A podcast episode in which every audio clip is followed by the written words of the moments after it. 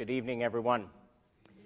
Welcome this evening to Lake Oconee Presbyterian Church. My name is Jeff Birch, and I'm the pastor here at Lake Oconee. And whether you are with us in person or on the live stream, we offer a very, very warm welcome to you this evening and welcome you to our Maundy Thursday service. This evening, and this very special evening, as part of Holy Week, where the church remembers the last evening that Jesus shared with his disciples in the upper room before the trials of his arrest, his prayer in the Garden of Gethsemane, and his crucifixion. Traditionally, Maundy, Thursday focuses on three key events on this last evening of Jesus the washing of the disciples' feet, his institution of the Lord's Supper, and his new commandment for his new community to love one another. As a matter of fact, the phrase the title, Maundy Thursday in Latin, means Mandatum Novum, which means a new commandment I give to you, based on John chapter 13, verses 34 and 35. And so we could call this New Commandment Thursday. We're here to focus on that this evening. We're glad that you are here to worship with us. We pray that as we focus on these particular events, that this will be a rich evening of exalting and glorifying our Lord and Savior, Jesus Christ.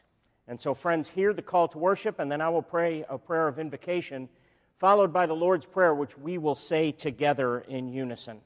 Psalm 104, 105, verses 1 through 4 says, Oh, give thanks to the Lord, call upon his name, make known his deeds among the peoples, sing to him, sing praises to him, tell of all his wondrous works. Glory in his holy name. Let the hearts of those who seek the Lord rejoice. Seek the Lord and his strength, seek his presence continually. Most glorious and heavenly Father, we come before you to worship your holy name, and we invite and invoke your name, Father, Son, and Holy Spirit, to join with us as we exalt you, as we remember these events of Jesus' last his final evening with his disciples. Lord, remind us of the love that you have shown us in the gospel. Quicken to our hearts the wonder of Christ. May the truth of the gospel melt our hearts as we worship you this evening. And as we pray now, as our Lord taught us to pray, saying, Our Father, who art in heaven, hallowed be thy name. Thy kingdom come, thy will be done, on earth as it is in heaven. Give us this day our daily bread, and forgive us our debts as we forgive our debtors. And lead us not into temptation, but deliver us from evil. For thine is the kingdom, and the power, and the glory forever. Amen. Let's stand together as we sing now, O sacred head now wounded.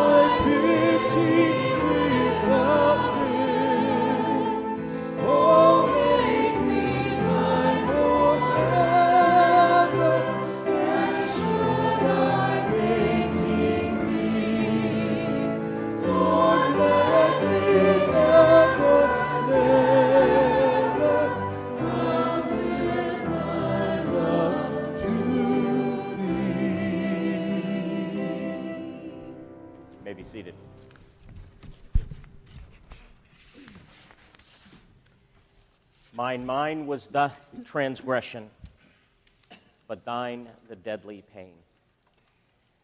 God created the world to share his love. And love is at the heart of the uni- universe. We were created for union and communion with God. So, at the heart of sin is a failure to love. So, in Jesus forming his new community around his original disciples, the church, he gives them this particular commandment A new commandment I give to you, that you love one another. Just as I have loved you, you also are to love one another. By this, all people will know that you are my disciples, if you have love for one another. How incredible is it that the greatest apologetic, we want to be an evangelistic church? Go love. You want to be a church on fire for the gospel that I think would have swarms of people coming in here? Let's outdo one another in love. You know what that means in terms of confession? We need to take the time to evaluate all the ways we're about ourselves, the ways that we are selfish and unkind, the ways that we sin with our tongue, the ways that we are self protective and hold ourselves back, the ways we fail to love. I will give you a few moments to do business with the Lord yourself, just you and He, confessing your sins and receiving His forgiveness. And then in a few moments, we will pray together this corporate confession of sin. Let's pray.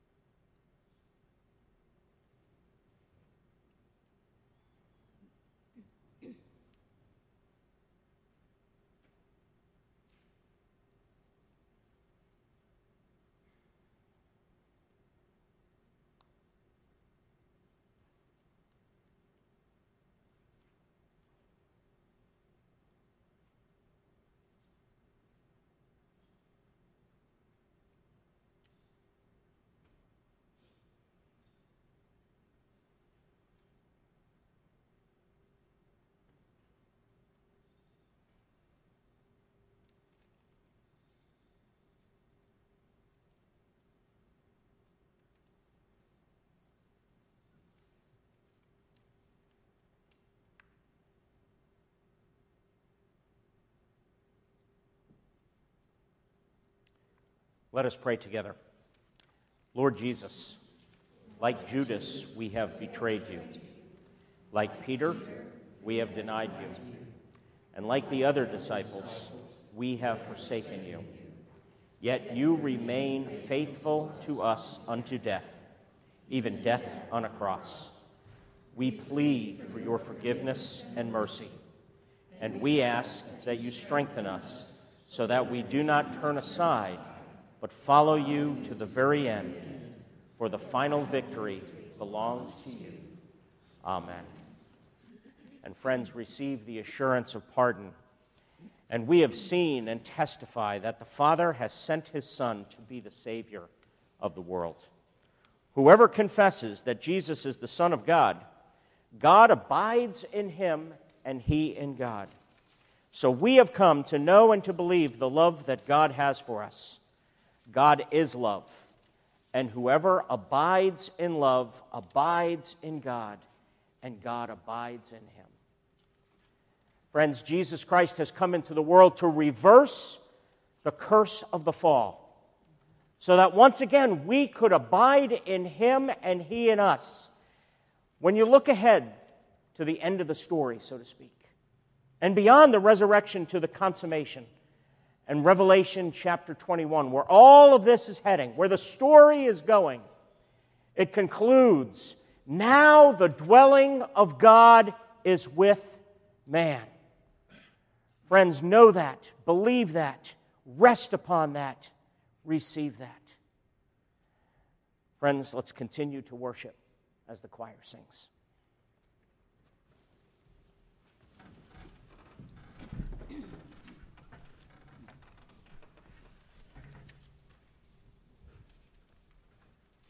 At last the night approached, the final night that Christ would spend on earth.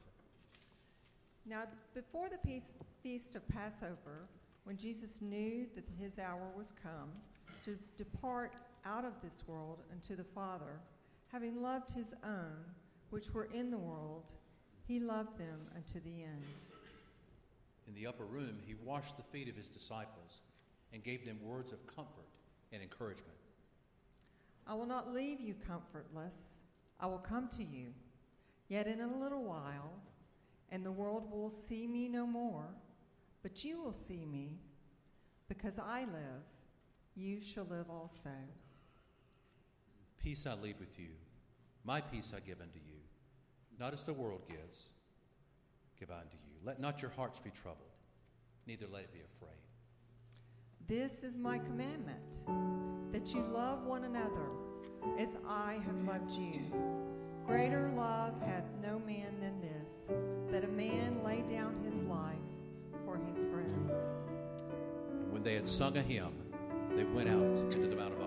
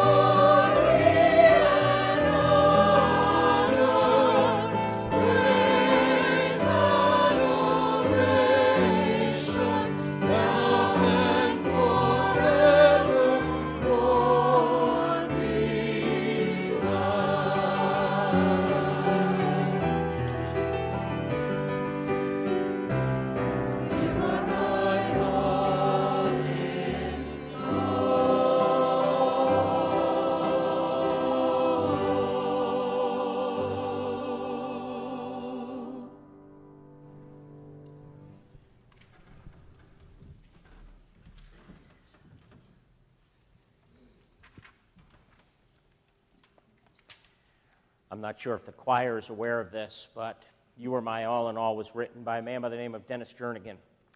And back 25 years ago, when Evie and I were pastoring in Oklahoma City, we used to go to these things called Night of Praise, where Dennis would lead the congregation in worship. So I'm sure Evie's thinking the same thing. You don't know how meaningful that hymn of praise is for us to lift high Jesus and sing Fairest Lord Jesus, followed by You Are My All in All. Friends, as we go to the throne of grace, I mean, I just keep thinking about that line Mine, mine was the transgression, thine the deadly pain. Everything that this week means, Jesus did so that we could be in union and communion with Him right this minute and for all eternity. Let's draw our hearts near to that throne of grace in a time of prayer.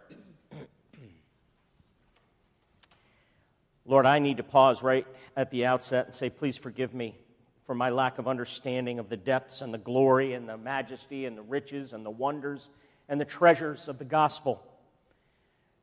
All too often, I spend my life trying to prove myself, trying to work hard enough, trying to vindicate myself and be good enough. When Jesus, you have spread your cloak of righteousness over me and over your people. I know I would have been Peter denying you, Judas betraying you, the disciples forsaking you, forsaking you. And, and Lord, we praise you that you are the faithful one, that you cannot deny yourself. So, Lord, may we be a people that run to the cross. May we be a people that as we look at this particular night, the Thursday evening of Holy Week, when Jesus is in the upper room teaching his disciples, training them in things they do not yet understand, and then proceeding from there to go to a garden where he's going to sweat drops of blood, facing the chasm that is taking upon himself, having absorbed into himself the very consequences of sin. And yet he leaves praying, Not my will, but thou, your will be done. He's betrayed with a kiss and arrested, given a trial at a kangaroo court, a victim of such injustice, leading to Good Friday, where he suffers and dies a most cruel, mocking, shame filled death on a cross. Lord, may we be a people that turns to you and knows that, Father, you have sent the Son into the world to be the Savior of the world, to be our Savior. May we come back to you. May we be repenting always. We pray this evening for those who are hurting and those who are suffering. Lord, we know that one of the things that Maundy, Thursday shows us is that Jesus, you were a co sufferer alongside of us and with us. And so, those who are suffering and can't be here, those who are suffering and are here, those who are suffering and it may not be physical, it may be relational, it may be emotional, they may be concerned or worried or overwhelmed with a relationship worried about their family. May they know that you understand, that you feel their pain, that you, unlike anyone else, can enter in, that you collect their tears in a bottle. You are glorious, Father, and we ask your forgiveness for our unbelief and our self reliance. And we return to you and turn to you and pray that you would melt our hearts. That, Lord, the message, the simple message of the gospel would run deeper within us. Father, thank you for this time of prayer and this time of worship. In Jesus' name, amen.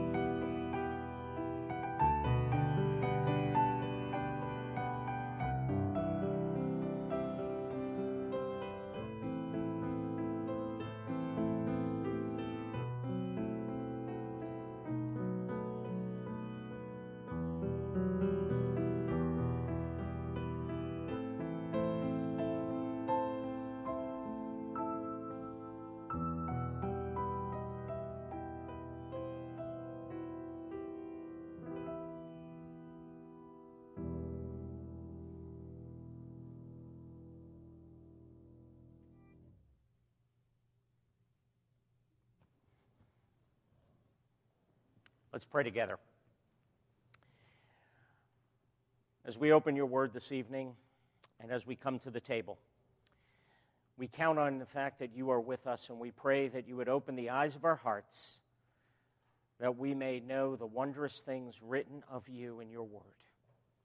Holy Spirit, please be our teacher and show us the things you want us to know, both as individuals and as a church.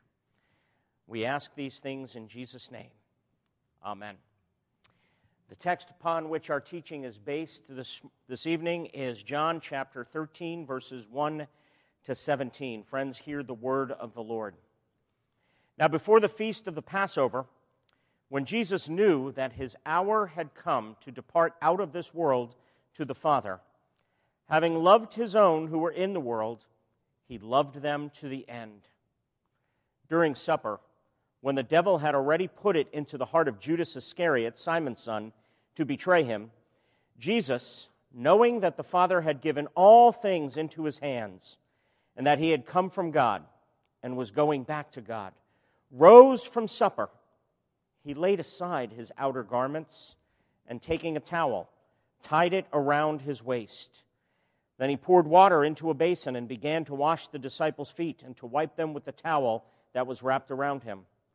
He came to Simon Peter, who said to him, Lord, do you wash my feet? Jesus answered him, What I am doing you do not understand now, but afterward you will understand. Peter said to him, You shall never wash my feet. Jesus answered him, If I do not wash you, you have no share with me. Simon Peter said to him, Lord, not my feet only, but also my hands and my head. Jesus said to him, The one who is bathed does not need to wash, except for his feet but is completely clean. And you are clean, but not every one of you. For he knew who was to betray him. That was why he said, Not all of you are clean.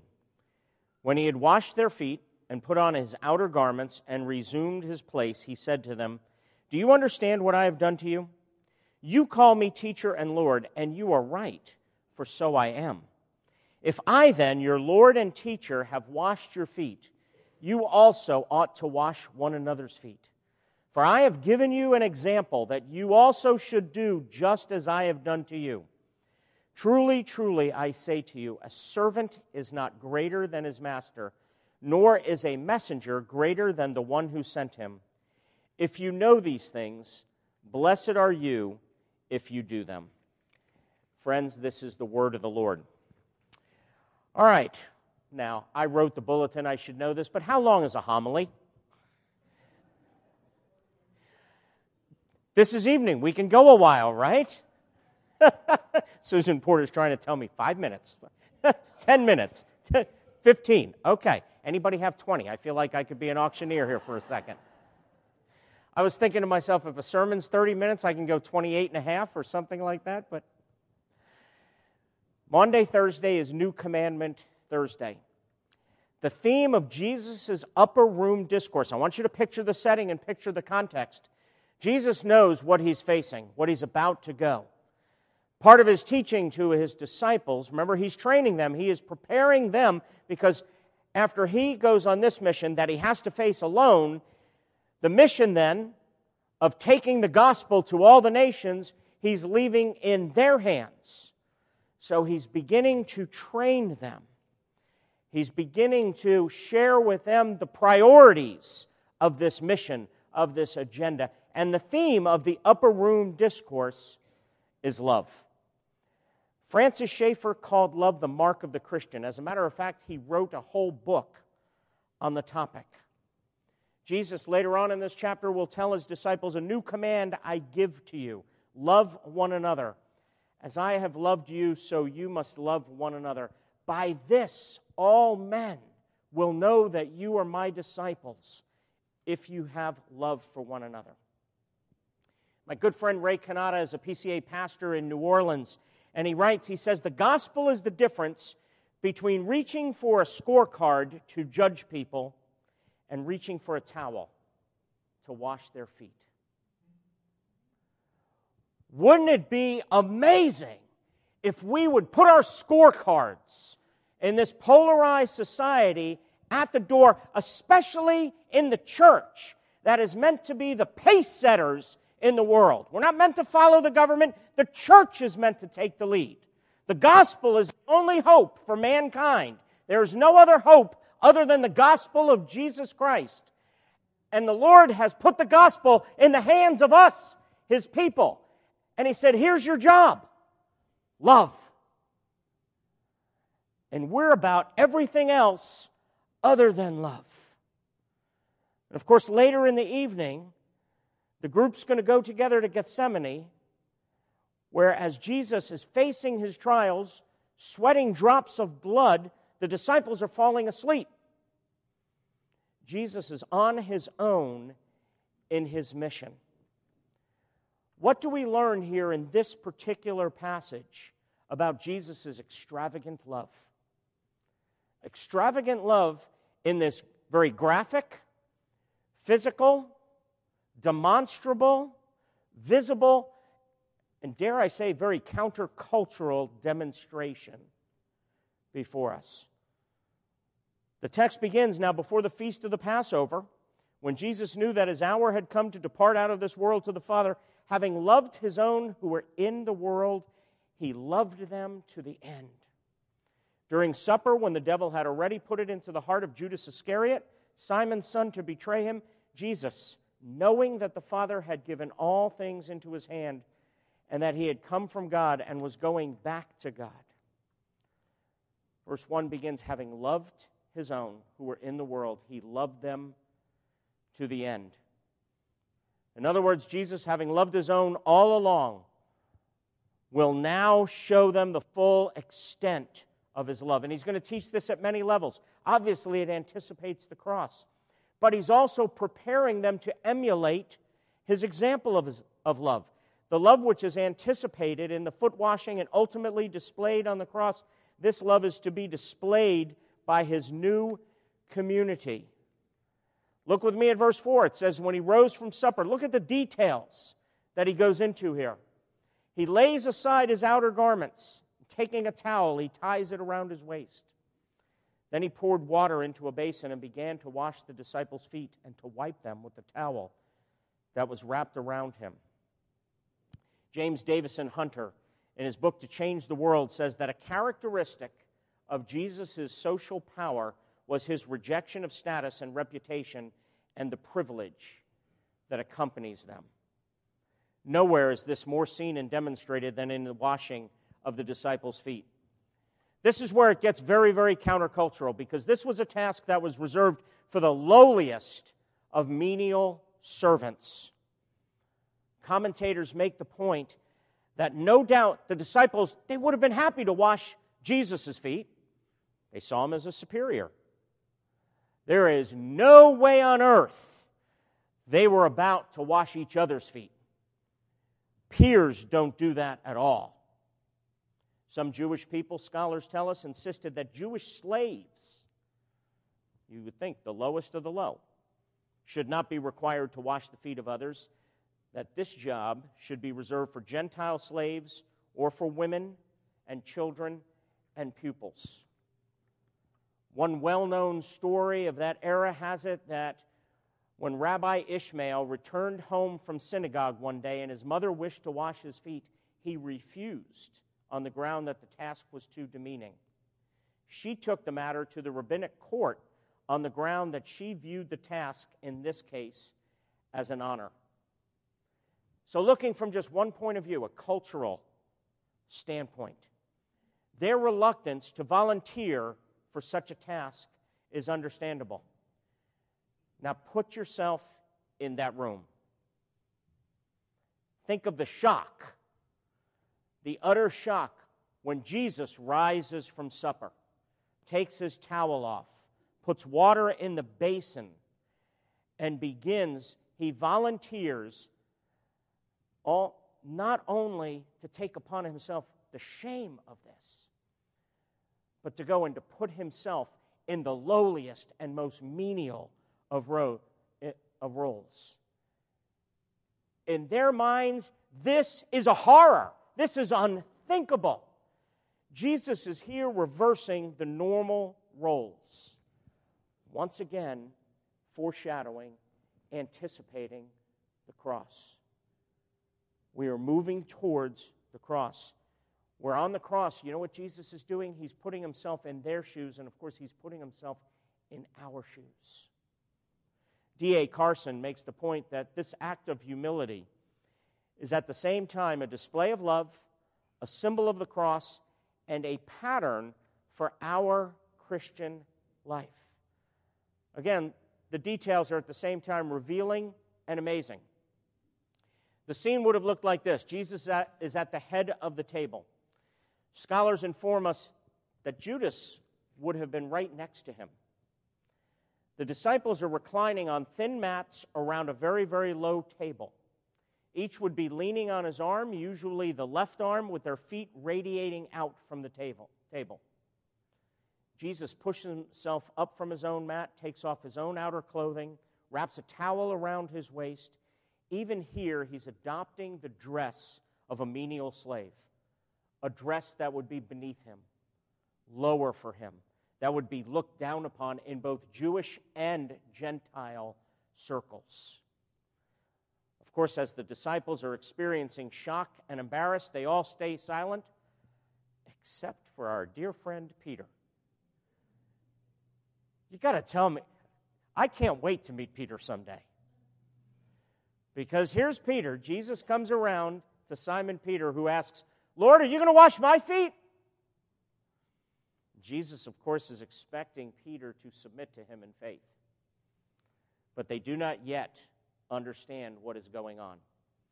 And of course, Peter keeps going. You shall never wash my feet, he says. He continues on in his misunderstanding. Jesus responds, Unless I wash you, you have no part with me. Which, of course, indicates the necessity of spiritual cleansing that the foot washing is simply a rite of and symbolizes. And Peter, still not really understanding, but genuinely loving. You have to see Peter's heart. He genuinely loves Jesus and absolutely wanting a part with him in his kind of overabundant enthusiasm. Says, Well, then go ahead and wash not just my feet, but wash my head and my hands as well. Course, Jesus concludes by stating the reality that if he cleans you, you are clean. But of course, he says, um, Not every one of you indicating Judas, who's sitting ne- right next to him. Commentators bring out the very interesting fact that no rite even if performed by Jesus himself, guarantees spiritual cleansing. Judas is washed, but not clean. The text then continues when he had washed their feet and put on his outer garments and resumed his place, he said to them, Do you understand what I have done to you? You call me teacher and Lord, and you are right, for so I am. If I then, your Lord and teacher, have washed your feet, you also ought to wash one another's feet. For I have given you an example that you also should do just as I have done to you. Truly, truly, I say to you, a servant is not greater than his master, nor is a messenger greater than the one who sent him. If you know these things, blessed are you if you do them. D.A. Carson again makes the wonderful point that the these two events, foot washing and the crucifixion, are truly of one singular piece. The revered and exalted Messiah assumes the role of the despised servant for the good of others. And the fellowship of the cleansed that he is creating are to be characterized by the same love and therefore by the same self abnegation for the sake of serving others. Do you not see that Jesus is preparing them for mission? The cross always leads to mission. If the cross doesn't lead to mission, you don't understand the cross. Ken, you like this? The coin of grace, as my good friend Josiah Bancroft likes to say, is never meant to be spent on ourselves. If God has poured out grace, it is not meant to be fire insurance for you to say, oh, I can go do what I want. I'm now going to heaven when I die. It is meant for you to spend your life pouring out for the sake of others. That's why Jesus says, Here's a picture of what I'm about to do for you on the cross. This text is brimming with grace and mission. Because Jesus says, A servant is not greater than his master, a pupil is not greater than the teacher. You are to emulate what I'm doing. I'm convinced that one of the most horrible hindrances to the church's witness to Christ is in our refusing to take the lower role. Our pride, our arrogance, our refusal to associate with those we consider low, lower or dirtier than us. How horrible and what a stench in the nostrils of our God. A man by the name of Simon Sinek wrote a book called Leaders Eat Last, and he says you can easily judge the character of a man by how he treats those who can do nothing for him. That's why Jesus Christ is the ultimate leader. Do you think we do something for Jesus? We're about to go to the Lord's table. Do we bring something to the table? Do we have anything we can offer him? Do you think he died for us because he took a look at us and he says, Wow, that's a sharp looking crew? You see that sport coat Jeff has on tonight? Yeah, I could use that guy. Got to be kidding. We do nothing for him. And yet he goes to the lowest place, stoops down in utter humiliation, puts himself in our shoes. Having loved his own who are in the world, he loves us to the very end. And so the only way, and then he says, Now that I, your teacher and Lord, have done the unthinkable, have done the shocking, you ought to do the same. Follow my example of humility and service. I firmly believe it can be a special church. I believe the Lord has us here in this time and this place for a special reason. And it's only as, as James Hunter again writes, compassion defines the power of his kingdom, as compassion and love define us. Hunter writes, for Jesus, it was the source, the means, and the end of his power. I want you to envision something and picture something. Where's the hardest place in Lake Oconee? Greene County, Putnam County, Greensboro, Eatonton, where we could go and wash some feet, where we could demonstrate the love and humility of Jesus. defined by, fueled by. This is not a work somehow. This is defined by a people who are utterly filled, who have a sense of the love and grace and compassion of Christ upon us. That the compassion of Christ has gripped us to such a point that we can't help but go and ultimately wash feet. To see his compassion, that the foot washing to ultimately the cross. We're going to go to the Lord's table now. And at the Last Supper, it's interesting, a transition is taking place. Jesus here is instituting the Lord's Supper. And what he's doing is he's fulfilling the Passover. And he's transforming the Passover into the Lord's Supper. And at the Last Supper, it's kind of the one time communion is a more somber occasion because he's transforming it into his family meal. Remember what he's doing here. He is creating his new community. And so, as we come to the Lord's table, let's do so with a sense of his love for us, the meaning of this table, and the fact of what Jesus is about to fulfill by going to the cross. Father, these are normal, ordinary elements that we ask now that you would set apart for their holy use. That as we come to the table, the forgiveness that we receive, may it be forgiveness that we taste.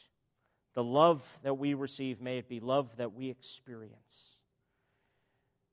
May the gospel be more and more real to our hearts. In Jesus' name, amen. The institution of the Lord's Supper in Mark's Gospel, in Mark chapter 14. And as they were eating, he took bread, and after blessing it, broke it, and gave it to them, and said, Take, this is my body. And he took a cup, and when he had given thanks, he gave it to them, and they all drank of it. And he said to them, This is my blood of the covenant, which is poured out for many. Truly I say to you, I will not drink again of the fruit of the vine until that day when I drink it new in the kingdom of God. Friends, if you are a baptized believer in the Lord Jesus Christ and a part of any evangelical church, you are invited to come to this, the Lord's table. If you are trusting Christ for your salvation, you are invited by the Lord Himself to come, to take, and to eat. It is our heart's desire that everyone would come to know and believe and rest upon the love of Jesus Christ shown to them in the cross. If you've not yet believed, we would invite you now to simply, it could be a simple prayer. Father, accept me because of the work of Jesus. He who confesses with his mouth and believes in his heart that Jesus raised him from the dead shall be saved. Doesn't have to be anything fancy. So I invite you now to do that. Only if you do not yet believe that we would ask you to let the elements pass by. But Jesus instituted this supper as a means of communion and fellowship with his family. This is his hospitality, and he loves you. Let's pray. Father, as we take this bread and drink this cup, we recognize that this is more than just a memorial service, that you are feeding us with your flesh and your blood. You are feeding us mystically. We are being united to you. Spiritually, we are really united to you. And so, Lord, I pray that we would be nourished, we would be fed. We thank you in Jesus' name. Amen. On the night Jesus was betrayed, after taking bread, he broke it, and he said, This is my body, which is given for you. Take and eat. Do this in remembrance of me.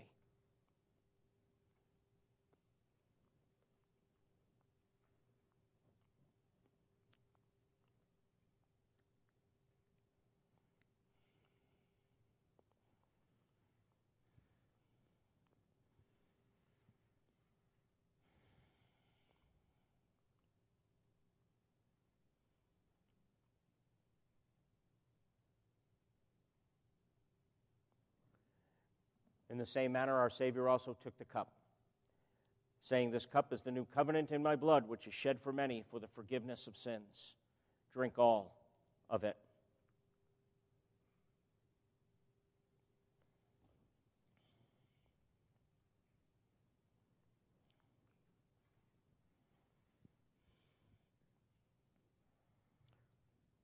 Lord, thank you for the promise that having loved us, you will love us to the end. That even in this meal, we see that he who began a good work in us will carry it on to completion until the day of Christ Jesus. Father, as we've been filled with love, may we go from this place loving one another and loving this community. You've called us to love, and we pray that we would rely upon you and you would give us the ability to love. We thank you in Jesus' name. Amen. Let's close our service standing together and singing When I Survey the Wondrous Cross.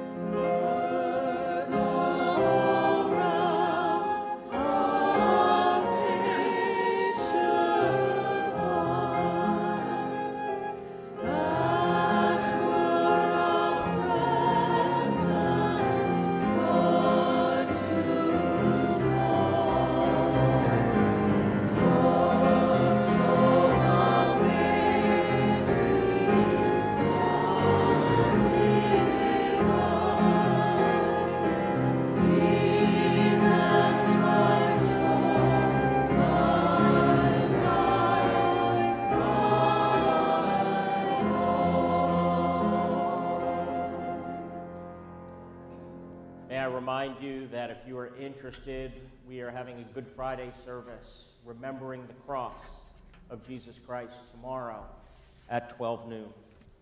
Friends, now receive the Lord's benediction. The Lord bless you and keep you. The Lord make his face to shine upon you and be gracious to you. The Lord lift up his countenance upon you and give you peace. Amen.